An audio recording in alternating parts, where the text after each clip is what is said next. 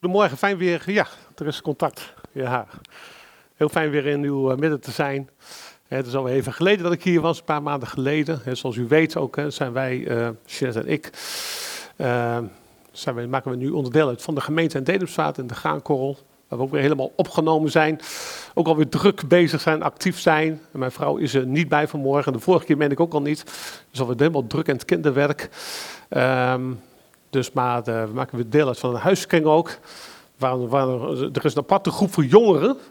En die jongeren die kwamen naar ons toe en zeiden, willen jullie niet geen deel uitmaken van onze jongerengroeigroep? Nou, ik zei, ik voel me zeer vereerd op mijn 57ste. Dus heel fijn. Ik zei, dat gaan we doen. En ik, uh, ik vind het uh, heel fijn om met deze jongeren ook te mogen optrekken. En met elkaar ook het woord te mogen bestuderen en elkaar te bemoedigen, ook vanuit Gods woord.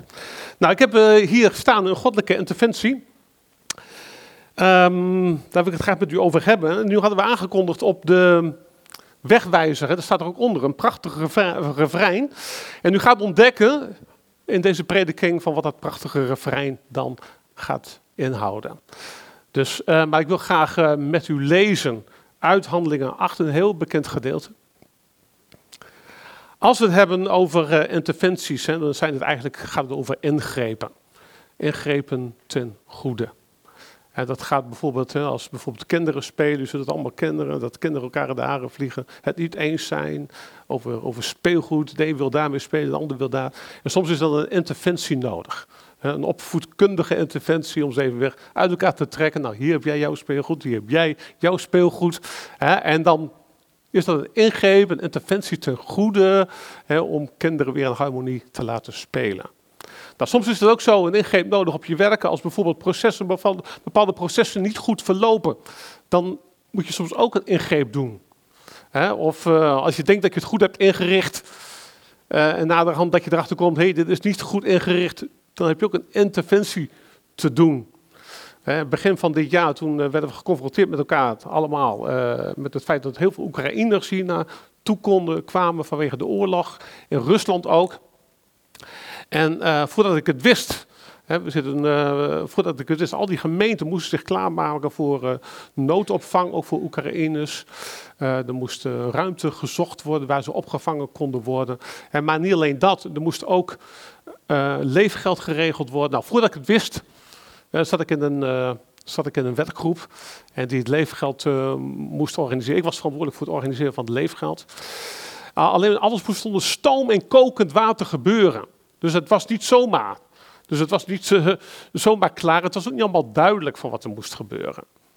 Um, dus wij, wij, wij wilden eigenlijk op 4 april, ik meen dat maandag, dinsdag 4 april was of zo, dat wij open wilden gaan met de balie om uh, leefgeld gaan verstrekken. Het moest allemaal ook handmatig. Mensen hadden geen bankrekeningen die we konden gebruiken, dus het moest allemaal handmatig georganiseerd worden.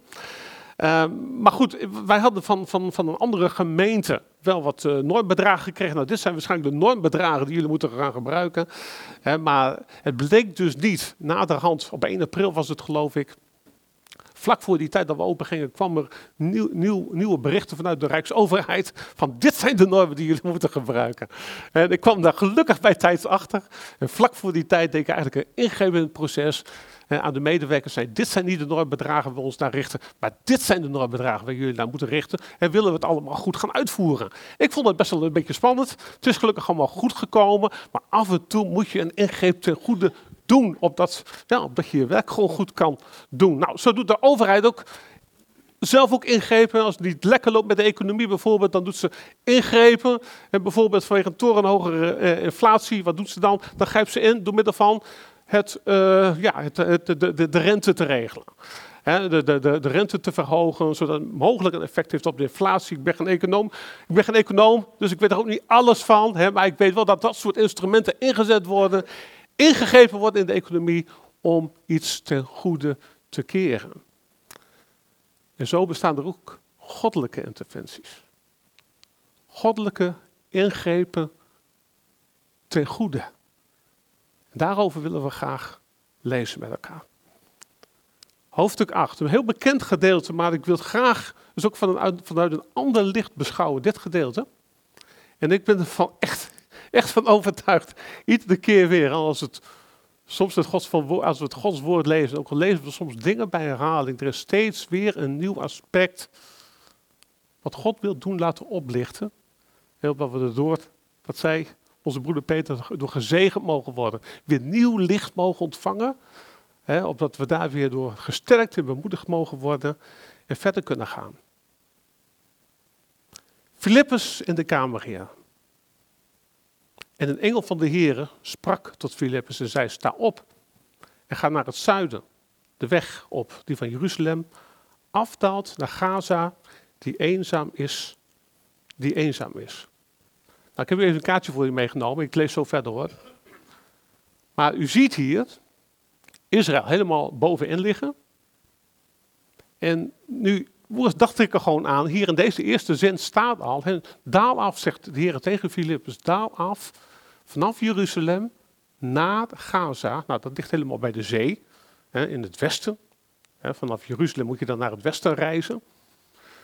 Ik dacht bij mezelf van, van um, waarom, waarom? Hè? Want dit gaat over die kamerling uit Ethiopië. Ja, dus hij, hij, hij, er is iemand uit Ethiopië helemaal gekomen om te aanbidden in Jeruzalem. En God wil eigenlijk door middel van Filippus, wil hij, ja, hij wil Filippus op zijn weg brengen om hem te onderwijzen. En daarom zegt de Heer daal af. Dus hij zou daar wel die Ethiopiër tegenkomen. Daar op die weg. En toen dacht ik later bij mezelf, toen ik het gedeelte overdacht van, hey, waarom gaat deze beste man, deze Ethiopiër, nu helemaal naar het westen toe? Als je hier op de kaartje kijkt, zou je ook via Saoedi-Arabië, zo naar, via Jemen naar Ethiopië kunnen gaan. Maar misschien kon je daar in die tijd nog niet het water oversteken. Dus hij moest dan naar het westen toe om zo via Cairo, mogelijk via Egypte, naar Soudaan, Zuid-Soedan, uiteindelijk naar Ethiopië te gaan. Dat zal het geval zijn geweest. Nou, en, en, en, en, dat is het mooie. Hè? En als je hierover na gaat denken, dan denk je bij jezelf van, hoe is het toch mogelijk? Iemand uit Ethiopië, helemaal naar Jeruzalem bereidt om God te gaan aanbidden. Wat voor drive is dat? Het zal een beetje geweest zijn, dezelfde soort drive als, als de koningen van Sheba, hè, die uit het verre zuiden, we weten niet precies waar ze vandaan komt, maar ze kwam uit het verre zuiden, kwam zij ook naar Jeruzalem toe om eigenlijk ook de wijsheid van Salomo en de heerlijkheid van Salomo te aanschouwen. Ergens is daar dus een roep uitgegaan, ook vanuit Jeruzalem, helemaal naar het verre zuiden toe, naar Ethiopië toe, waar ook deze man, deze kamerheer, had gehoord van die grote God van de Israëlieten, van, van de Joden. En dat Jeruzalem de plek is om te aanbidden. Dat de plek is waar je moet zijn om de God van Israël te gaan ontmoeten. Welke misschien ook wel zijn Heer, zijn God zou kunnen worden. En dan kijk ik gewoon naar, naar Ethiopië. Hè. midden ligt in Ethiopië Addis Ababa. En dan, als je zo die lijn trekt naar Jeruzalem toe, dan is dat 3500 kilometer. 3500 kilometer. Wat voor drijven? Ze hadden geen vliegtuigen. Vandaag de dag zouden we vliegtuig pakken en zouden we opstijgen. Huppatee, 3500 kilometer is dan niks. Maar in die tijd was het een heel ander verhaal. In die tijd hadden ze nog geen wegen zoals, uh, zoals wij die hadden. En gingen ze met paard en wagen gingen ze op pad. Dus deze man die ging 3500 kilometer naar Jeruzalem toe. En vervolgens ook weer ging hij daar naar Jeruzalem toe om de Heer de God. De Heer de God, de, de, de, de, de, koning van, van nou, de, de Heer de God te aanbidden. En daar had hij waarschijnlijk dan ook iets meegenomen. En misschien was het op een of ander feest van de Joden dat hij daar was. Had hij een rol meegenomen, een boek om uit te lezen. En dat las hij dan ook toen hij had aanbeden in Jeruzalem. Toen ging hij weer terug in zijn wagen en las daaruit het boek Jesaja. En daar lezen we nu verder over. En hij stond op en vertrok. Wie stond op en vertrok? Filippus.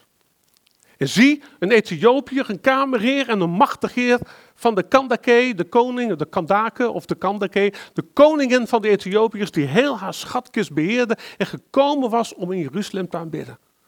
Keerde terug en hij zat op zijn wagen en las de profeet Jezaja. En de geest zei tegen Filippus, ga er naartoe en voeg ik bij deze wagen. En Filippus snelde er naartoe, hoorde hem de profeet Jezaja lezen en zei, begrijpt u ook wat u leest? Maar hij zei, hoe zou ik dat kunnen als niemand mij de weg wijst? Nou, we zijn hier al op de goede plek. Als niemand mij de weg wijst, de wegwijzer.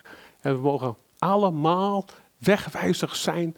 Mensen zijn die wijzen op de Heer Jezus. Net zoals als Filippus een wegwijzer was, ook naar deze man toe. En hij verzocht Filippus op de wagen te klemmen en bij hem te komen zitten.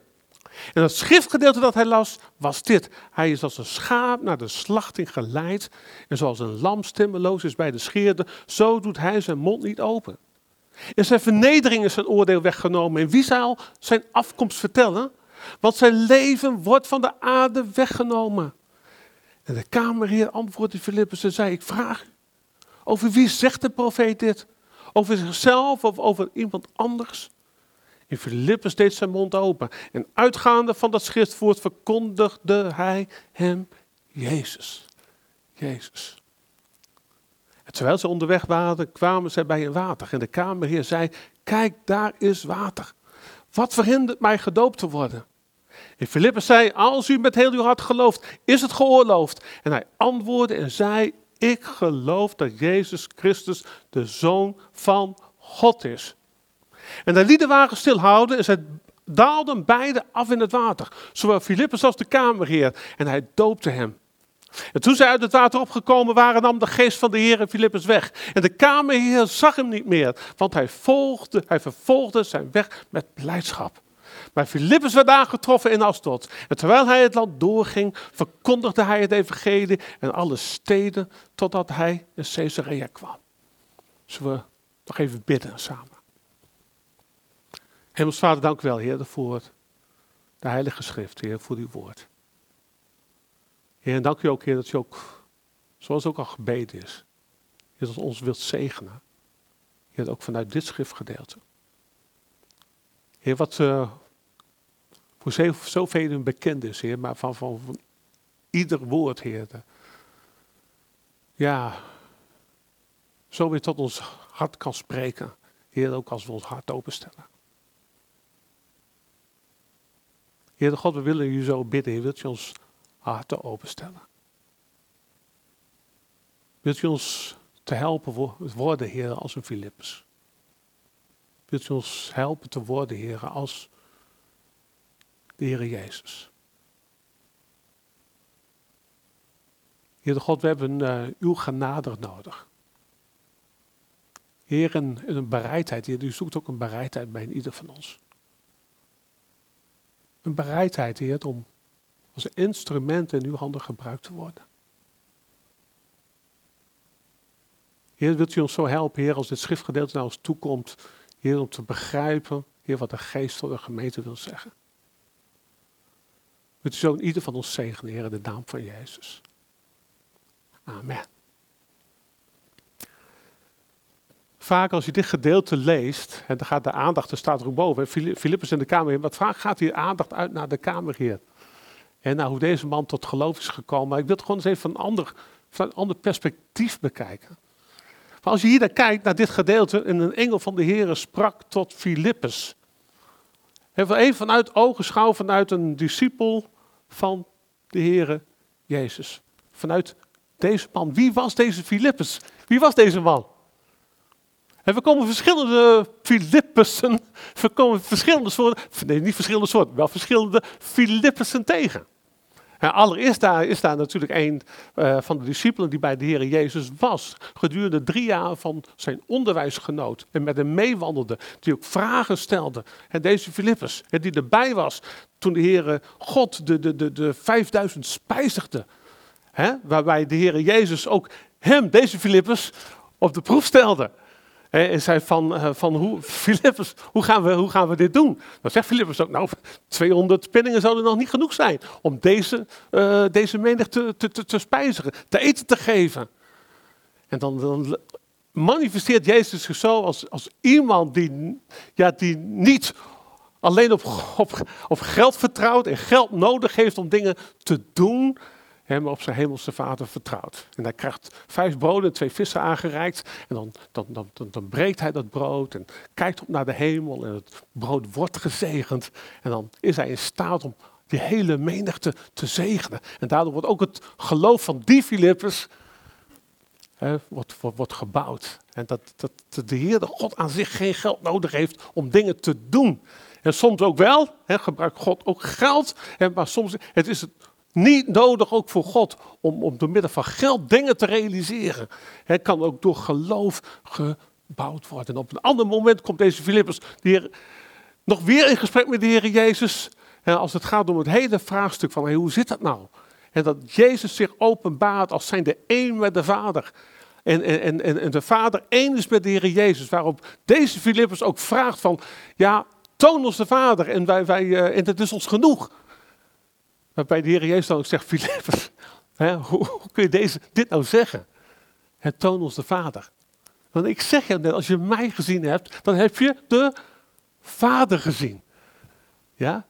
En, en deze Filippus, die mocht zo onderwijs ontvangende van de Heer Jezus en zijn nabijheid opgroeien tot een apostel, ook uitgroeien tot een apostel. En hij was erbij, dat ze daar in die bovenzaal waren, dat de Heilige Geest ook kwam en uitgestort werd op deze apostelen. en ook deze Filippus, je leest er niet zo heel veel meer over op een bepaald moment, maar ook deze Filippus gaat heen om het evangelie te verkondigen. Hij gaat naar Griekenland, en in het Bijen Oosten, daar opereert hij om het evangelie te verkondigen.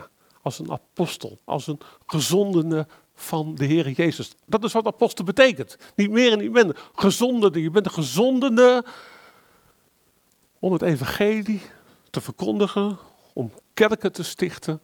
Hè, opdat mensen geloven en vertrouwen stellen op de Heer Jezus en daar in die gemeente gevoed worden. Ja, zodat ze gaan groeien in geloof en meer en meer worden als Jezus. Daar gaat het om. Zo mocht deze apostel, Filippus, gebruikt worden ook in de handen van God als een kostbaar instrument in Gods handen. We komen in de Bijbel nog een andere Filippus tegen, dat is een hele andere Filippus. Dat is de Filippus, de broer van Herodes. Ja? Want op deze, deze Filippus is getrouwd met, Hero, met Herodias. Hè, maar Herodes, de viervors, die had zijn oog laten vallen op Herodias. Ja, en die wilde dan vervolgens ook trouwen met de vrouw van zijn broer, met Herodias. Ja, en Johannes de Doper, die vindt daar wat van. Ja, die zegt van, hé, maar dit gaat zo, die, dit kan niet. En dit is tegen Gods geboden in, dit kan niet. Als gevolg waarvan hij, Johannes de Doper, in het gevangen wordt gezet. Ja, en deze Filippus die blijft dan alleen achter, want Herodias die trouwt ook met deze, uh, deze Herodes en dan is dat het ook. Maar gelukkig zijn er altijd godvruchtige mannen die soms wel even de vinger op de zere plek durven te leggen. Ja, heeft er uiteindelijk met zijn leven voor betaald, Johannes de Doper. Ja, dat mocht hij zo, maar dat is dus een andere Filippus, om vervolgens de vraag te stellen, maar wie is dan deze Filippus? Wie? Het, kan niet het was dus niet een van die apostelen. Als we even teruggaan naar handelingen hoofdstuk 6, dan zien we hier iets eh, wonderlijks eh, gebeuren. Dan staat daar de verkiezing van zeven diakenen. Ja, in die dagen toen het aantal discipelen steeds toenam, ontstond het gemorde van de Grieks sprekenden tegen de Hebreeën, omdat hun weduwen bij het dagelijkse dienstbetoon over het hoofd gezien werden. En de twaalf riepen de menigte van de discipelen bij zich en zeiden, het is niet behoorlijk dat wij nalaten het woord van God te verkondigen om de tafels te dienen. Zie daarom uit, broeders, naar zeven mannen uit uw midden, van wie men een goed getuigenis geeft, vol van de Heilige Geest en van wijsheid, die wij voor deze noodzakelijke taak zullen aanstellen. Ja, voor welke taak? Waarom? Waarvoor? Diaconale taken. Voor het bedienen bij de tafels. Dat staat hier toch of niet? Ja. Even kijken. Ja, te verkondigen om de tafels te dienen. Dus voor diaconale taken, gewoon om te om praktische taken te doen.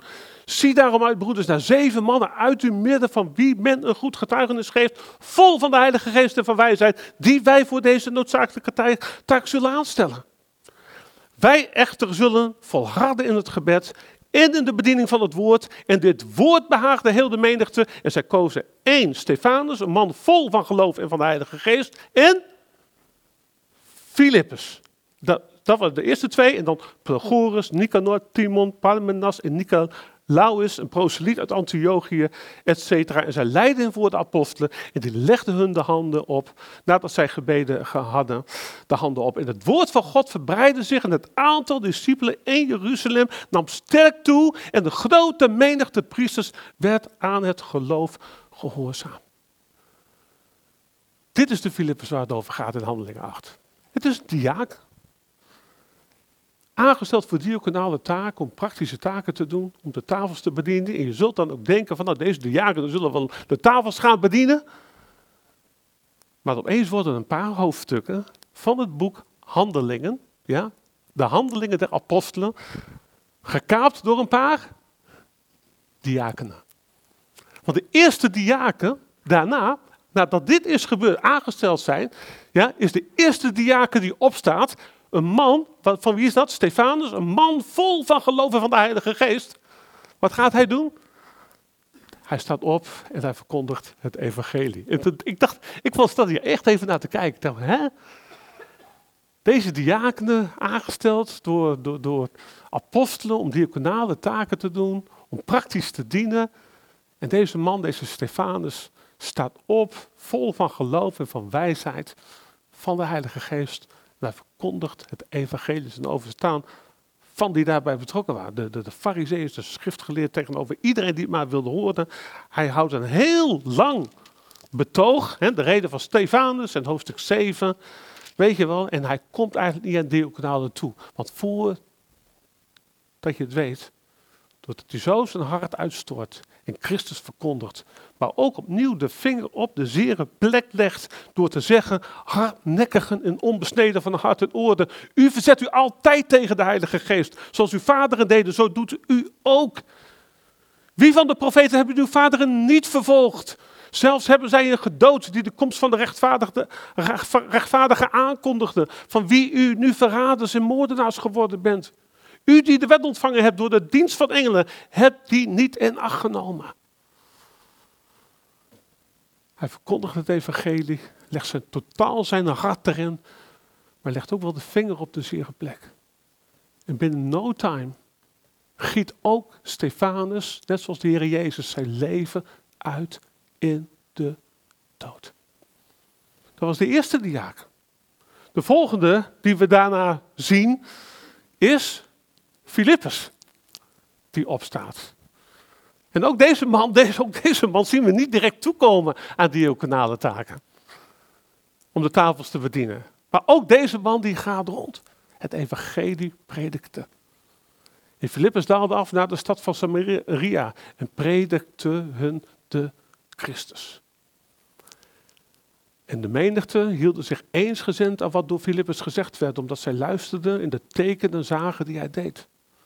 Want bij velen die onreine geesten hadden, gingen die eronder luid schreeuwen uit. En veel verlamden en kreupelen werden genezen. En er stond grote blijdschap in die stad. En zo gaat ook Filippus door heel Samaria heen om het, woord om het woord te verkondigen, Jezus te verkondigen, handen opleggen, de onreine geesten uitdrijvende, lammen en kreupelen gaan weer op hun voeten staan. En zo gaat ook hij rond.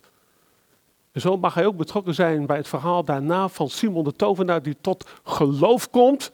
Hè, waarbij vervolgens de andere apostelen nodig zijn om ook deze man hè, de weg nader te laten uitleggen. Ook deze man, hè, zijn hart is niet recht voor God en hij moet ook gecorrigeerd worden. Maar dat, dat, komen de apostelen dan doen. Maar Filippus mag er wel bij betrokken zijn om ook deze man tot geloof in de Heer Jezus te leiden. En dan uiteindelijk, dan komen we in hoofdstuk 8 uit. En nadat we gewoon gezien hebben hoe deze man, deze Filippus, geroepen is als diaken.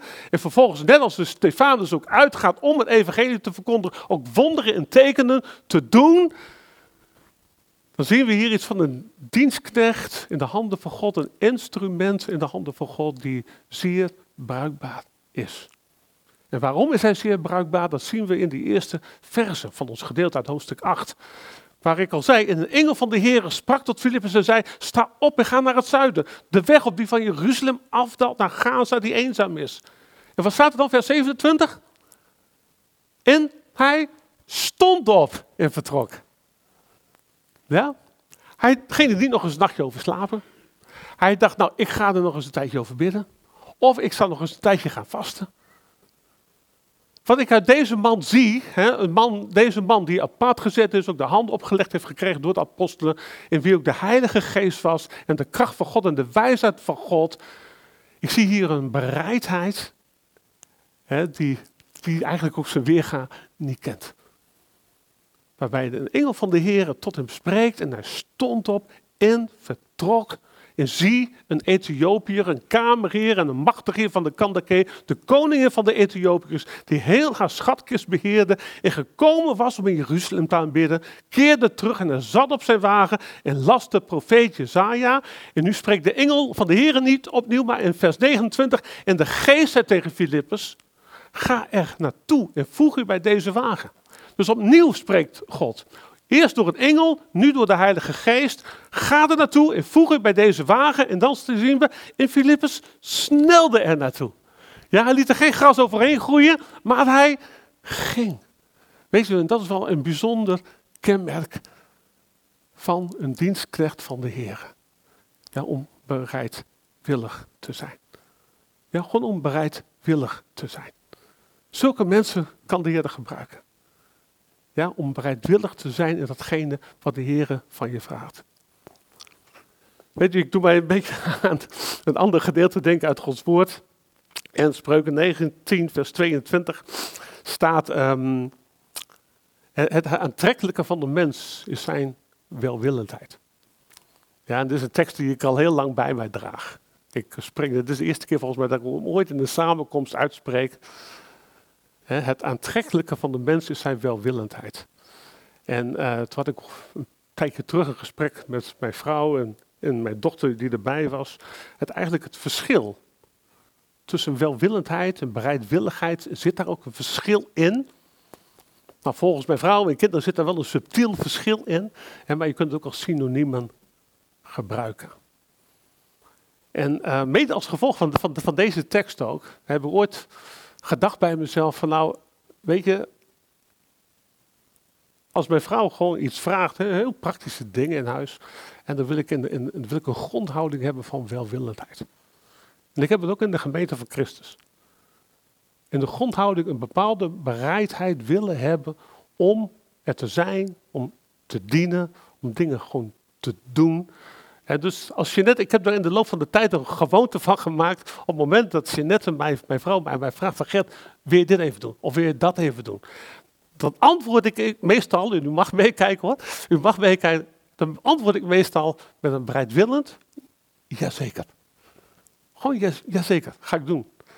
Daar heb ik een gewoonte van gemaakt. En niet om daarvan aantrekkelijker te worden, maar ik geloof wel, maar ik geloof wel dat het in gezinnen, maar ook in de gemeente van Christus Jezus, en gemeenten ook veel aantrekkelijker geworden als er een grondhouding is van bereidwilligheid. Een grondhouding van welwillendheid om uit te reiken, om te dienen, om je dienstbaar op te stellen. Zeg, Heerde, hier ben ik. Zegt u het maar. Waar je kunt helpen, om te helpen en niet langs de zijlijn te gaan staan, maar om te zeggen, net als in Filippus, als er iets gevraagd wordt, en hij stond op en hij vertrok. En de geest zei tegen hem, snelde naartoe, naar die wagen, en hij haastte zich er naartoe. Weet je wel, zo'n bereidwilligheid zoekt de Heer bij zijn kinderen. En die bereidwilligheid was daar ook bij Philips. En zo snelde hij naar die wagen toe en daar hoorde de kamerheer lezen uit het boek Jezaja, waarschijnlijk de boekrol die hij meegenomen had vanuit Jeruzalem, nadat hij daar was geweest om te aanbidden. En dan vraagt hij inderdaad de weg. Hij vraagt van over wie gaan deze woorden? Deze woorden uit Jezaja 53, Jezaja 53 wat eigenlijk in het midden staat van, van, van, van de, van de Joodse Bijbel, zeg maar, en zonder het, uh, het Nieuwe Testament, hè, daar precies in het midden staat, precies in het midden van het Oude Testament, hoofdstuk 53, waar het gaat over de Heere Jezus. Hij is als een schaap naar de slachting geleid. En zoals een lam stemmeloos is bij de scheerder, zo doet hij zijn mond niet open. In zijn vernedering is zijn oordeel weggenomen. In wie zal zijn afkomst vertellen? Want zijn leven wordt van de aarde weggenomen. En de kamerheer antwoordde Filippus en zei, ik vraag u over wie zegt de profeet dit? Over zichzelf of over, over iemand anders? En nu mag Paulus ingrijpen ten goede, interveneren zeg maar. Ingrijpen ten goede. Hij mag aanvullen de kennis die nog ontbreekt in het leven van een ander, opdat ook iemand anders de Heer Jezus nog beter mag leren kennen. En als een gewillig dienstknecht van God, als bereidwillig dienstknecht van God, verkondigt hij hem, de Heer Jezus. Hij, die, hij, die het in het hart staat, al reeds aangekondigd van het Oude Testament. En over niemand anders gaat het in het Nieuwe Testament dan over de Heer Jezus. Hem verkondigt hij, de Heer Jezus. Opdat hij nog een beter begrip zou hebben van Gods woord en van wie Jezus is. En dan komt ook het vervolg. Hè. We zullen straks ook bij die andere dienstknecht, Filippus, we hebben nu Filippus, maar we gaan straks ook even kijken naar die andere goddelijke dienstknecht, de Heer Jezus. Nou, en terwijl ze onderweg waren, kwamen ze bij een water en de kamerheer zei, kijk, daar is water, wat verhindert mij gedoopt te worden? En Filippus zei, als u met heel uw hart gelooft, is het geoorloofd? En hij antwoordde, zei, ik geloof dat Jezus Christus de Zoon van God is. En eigenlijk is dat ook het enige wat nodig is. Als jij in je hart al gezegd hebt, ik geloof dat Jezus Christus de Zoon van God is. Op dat geloof kun jij gedoopt worden. De kamerling, de kamerheer vraagt zich te, terecht af van, wat hindert mij om gedoopt te worden? En ik wil jou vragen, als zover jij nog niet gedoopt bent, wat hindert jou om gedoopt te worden? Er zijn soms zoveel stemmen die bij ons opkomen. Oh, ben ik wel goed genoeg? Ben ik wel heilig genoeg? Ja, voldoe ik wel? En er is ook zo'n mooi lied in opwekkingen van dat er zoveel van die stemmen zijn, maar laat al die andere stemmen zwijgen. Maar één ding is genoeg. Het geloof in de Heer Jezus. Het geloof van ook van deze kamerheer. Ik geloof dat Jezus Christus de Zoon van God is. En dat geloof, dat enkele eenvoudig geloof is genoeg om gedoopt te worden. Lieve mensen, niets hoeft u te hinderen. Niets. En als u nog iets hindert, laat dan ook die, leg dan ook dat, die stem het zwijgen op. En kom naar dat water. Als er water is, er is hier geen water, maar we kunnen ervoor zorgen, maar we kunnen ervoor zorgen en dan kan er gedoopt worden. En we zien het ook heel vaak, hè, van, als ik hier dan naar kijk, en dan zie ik dat iemand gelooft. En zijn vertrouwen op de Heer Jezus stelt. En dan hoeft daar geen tijd tussen te zitten. Dan hoeven daar geen jaren overheen te gaan. Om te worden gedoopt. Ja, dan kun je op het geloof terstond gedoopt worden. Dat was ook de praktijk in het, Oude, in het Nieuwe Testament. Geloven en dopen. En niet meer geloof ik hoor dat het heel goed is om het gesprek aan te gaan, ook met de oudste. En met de oudste om te zeggen, hey, ik wil graag gedood, ik, ik, ik heb het geloof om daarover het gesprek ook te voeren. het moet ook niet te vluchtig, maar eigenlijk zie je hier heel duidelijk, eigenlijk wel heel mooi, van er is geloof en er is water. Dat zijn twee dingen, een praktische zaak en een geestelijke zaak. Er zijn twee dingen die eigenlijk voorwaardelijk zijn om te kunnen dopen. En dan kan het gedoopt worden. Lieve mensen, ik wil u vanmorgen ook vragen en ook uitdagen om u niet terug te houden. Als dit de volgende stap is voor u om te worden gedoopt, om die volgende stap te zetten, ook in geloof. En dan laat u dan niet weerhouden. Laat u niet hinderen. Maar spreek in geloof die naam van Jezus uit. En deel uw geloof. Dan zorgen dat er hier water komt en dat dat gedoopt zal worden. Ze lieten de wagen stilhouden en ze daalden beide af in het water, zowel Filippus als de kamerheer. En hij doopte hem. En toen ze uit het water opgekomen waren, nam de geest van de Heere Filippus weg. Ze daalden af in het water. En ze kwamen eruit op. En ook dat is een beeld van de praktijk van de doop en ook in het Nieuwe Testament dat ze baptizo betekent ook onderdompelen, dat ze ondergingen, ze daalden af in het water, gedoopt in water, ja, gestorven en begraven en met Christus weer opgestaan in nieuwheid des levens. Afleggen die oude mens en weer opstaan met Christus in nieuwheid des levens. Dat was de praktijk in het Nieuwe Testament. En dat is ook de praktijk, en zoals we dat hier doen, hè, op geloof dopen, in water onderdompelen en dan weer opstaan in nieuwheid des levens. De Heer Jezus staat in dit, gedeelte centraal. Over wie gaat dit, zegt de Kamerheer. Weet je wel, in deze dienstknecht, was eigenlijk de grootste dienstknecht van God de alle tijden. Maar er was ook een bereidwilligheid bij hem. Een bereidwilligheid om de Heerde, zijn God, te dienen. Reeds in de psalmen wordt er reeds over hem gesproken. Over de Heer Jezus en aangekondigd. En wat ook de Hebreeën schrijver vervolgens weer aanhaalt. En waar er staat in Psalm 40, vers 7, we kunnen het even opzoeken. Daar staat, u hebt geen vreugde gevonden in slachtoffer en graanoffer. U hebt mijn oren doorboord. Brandoffer en zondoffer hebt u niet geëist. Toen zei ik, zie, ik kom. In de boekrol is over mij geschreven. Ik vind de vreugde in mijn God om uw welbehagen te doen. Uw wet draag ik diep in mijn binnenste. Het schrijver heeft ervan gemaakt, zie, hier ben ik, Heer, om uw wil te doen. Over bereidwilligheid gesproken. Psalm 40, vers 7. Zie, hier ben ik om uw wil te doen, zegt de Hebreeën schrijver. Ja? En, en vanuit die bereidwilligheid zien we dan ook in Filippenzen hoofdstuk 2, vers 5 staan. Laat daarom die gezindheid in u zijn die ook in Christus Jezus was. Die hoewel hij in de gestalte van God was, het niet als roof beschouwd heeft aan God gelijk te zijn, maar zichzelf ontledigd heeft door de gestalte van een slaaf aan te nemen en aan de mensen gelijk geworden te worden. En die gedaante als een mens bevonden, heeft hij zich vernederd en is gehoorzaam geworden tot de dood, ja, tot het kruis dood. De Zoon van God, die zegt, zie hier ben ik om uw wil te doen. Wat eigenlijk ook al wees op het verlossingswerk van de Heer Jezus aan het kruis op Golgotha. Ja, daar is hij naartoe gegaan. Waarom? Om de straf, ja, die ons de vrede aanbrengt, die, die straf, de toorn van God, het oordeel van God, wat eigenlijk op ons rustte, ja, die toorn van God, het oordeel van God, wat, op ons rustte, het was allemaal op Hem. Dat is ook wat Jezaja 53 zegt. Ja, het was alles op Hem.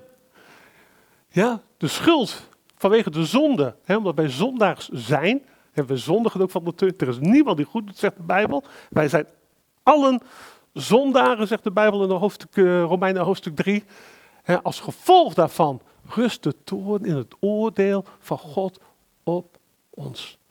En de Bijbel spreekt daar heel indringend over. Als je kijkt van, naar, de mens, wat de status is van de mens die zijn vertrouwen niet op de Heer Jezus heeft gesteld, wil ik u ook mee, mee, naartoe nemen. gaan we het niet doen.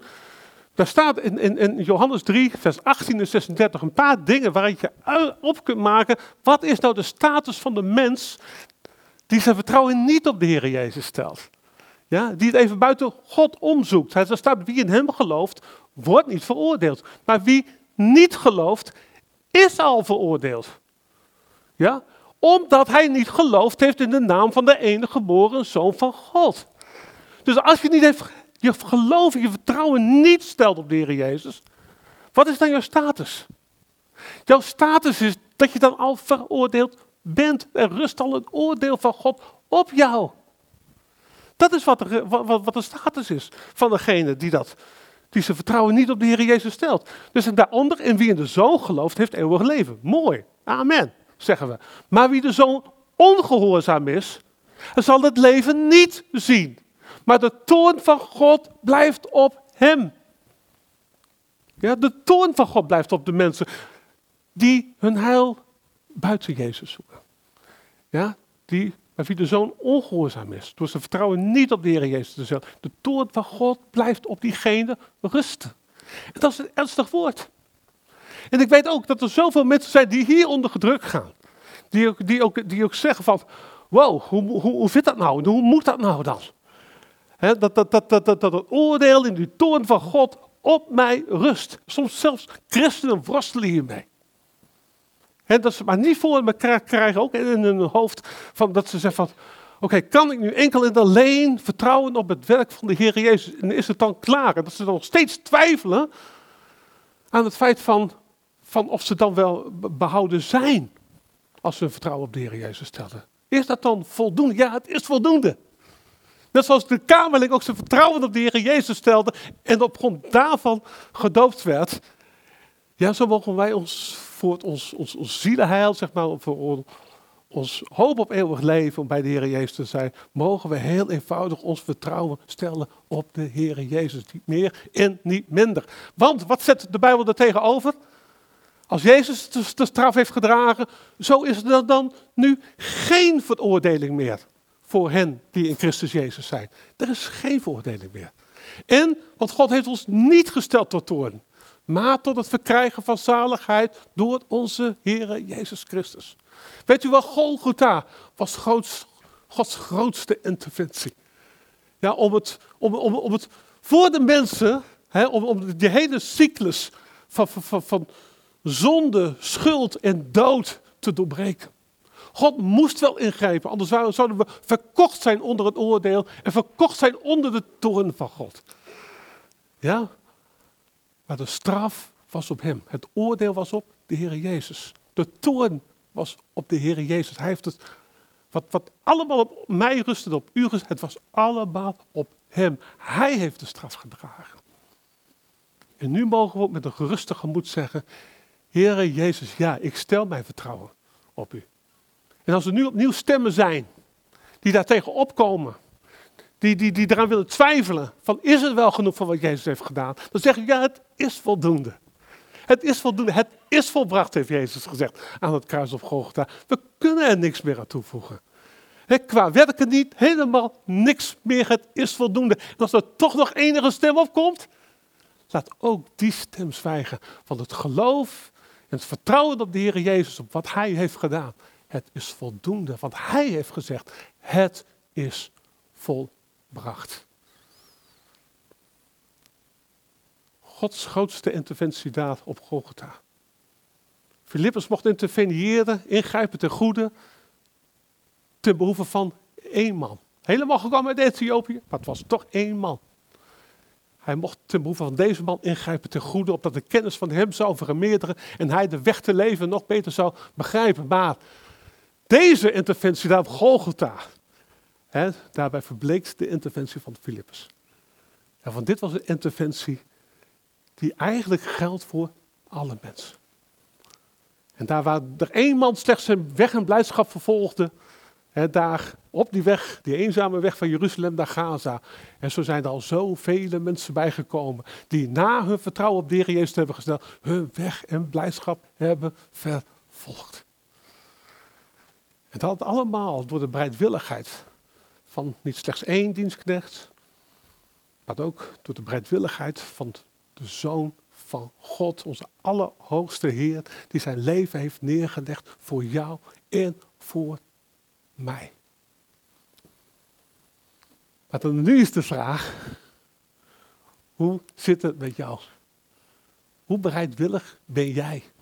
En in welke mate mag God jou gebruiken om die interventie te doen die God van tevoren bedacht heeft? De Bijbel zegt, omdat wij zullen wandelen in die werken die God van tevoren heeft voorbereid, opdat we daarin zouden wandelen.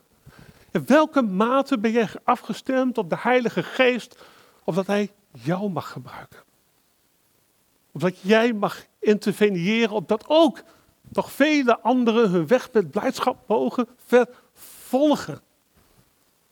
Als we eenmaal de doop hebben gehad, ja, Romeinen hoofdstuk 6, vers 4 zegt dat, hè, dat wij nu met, hem, met Christus gedoopt zijn in zijn dood.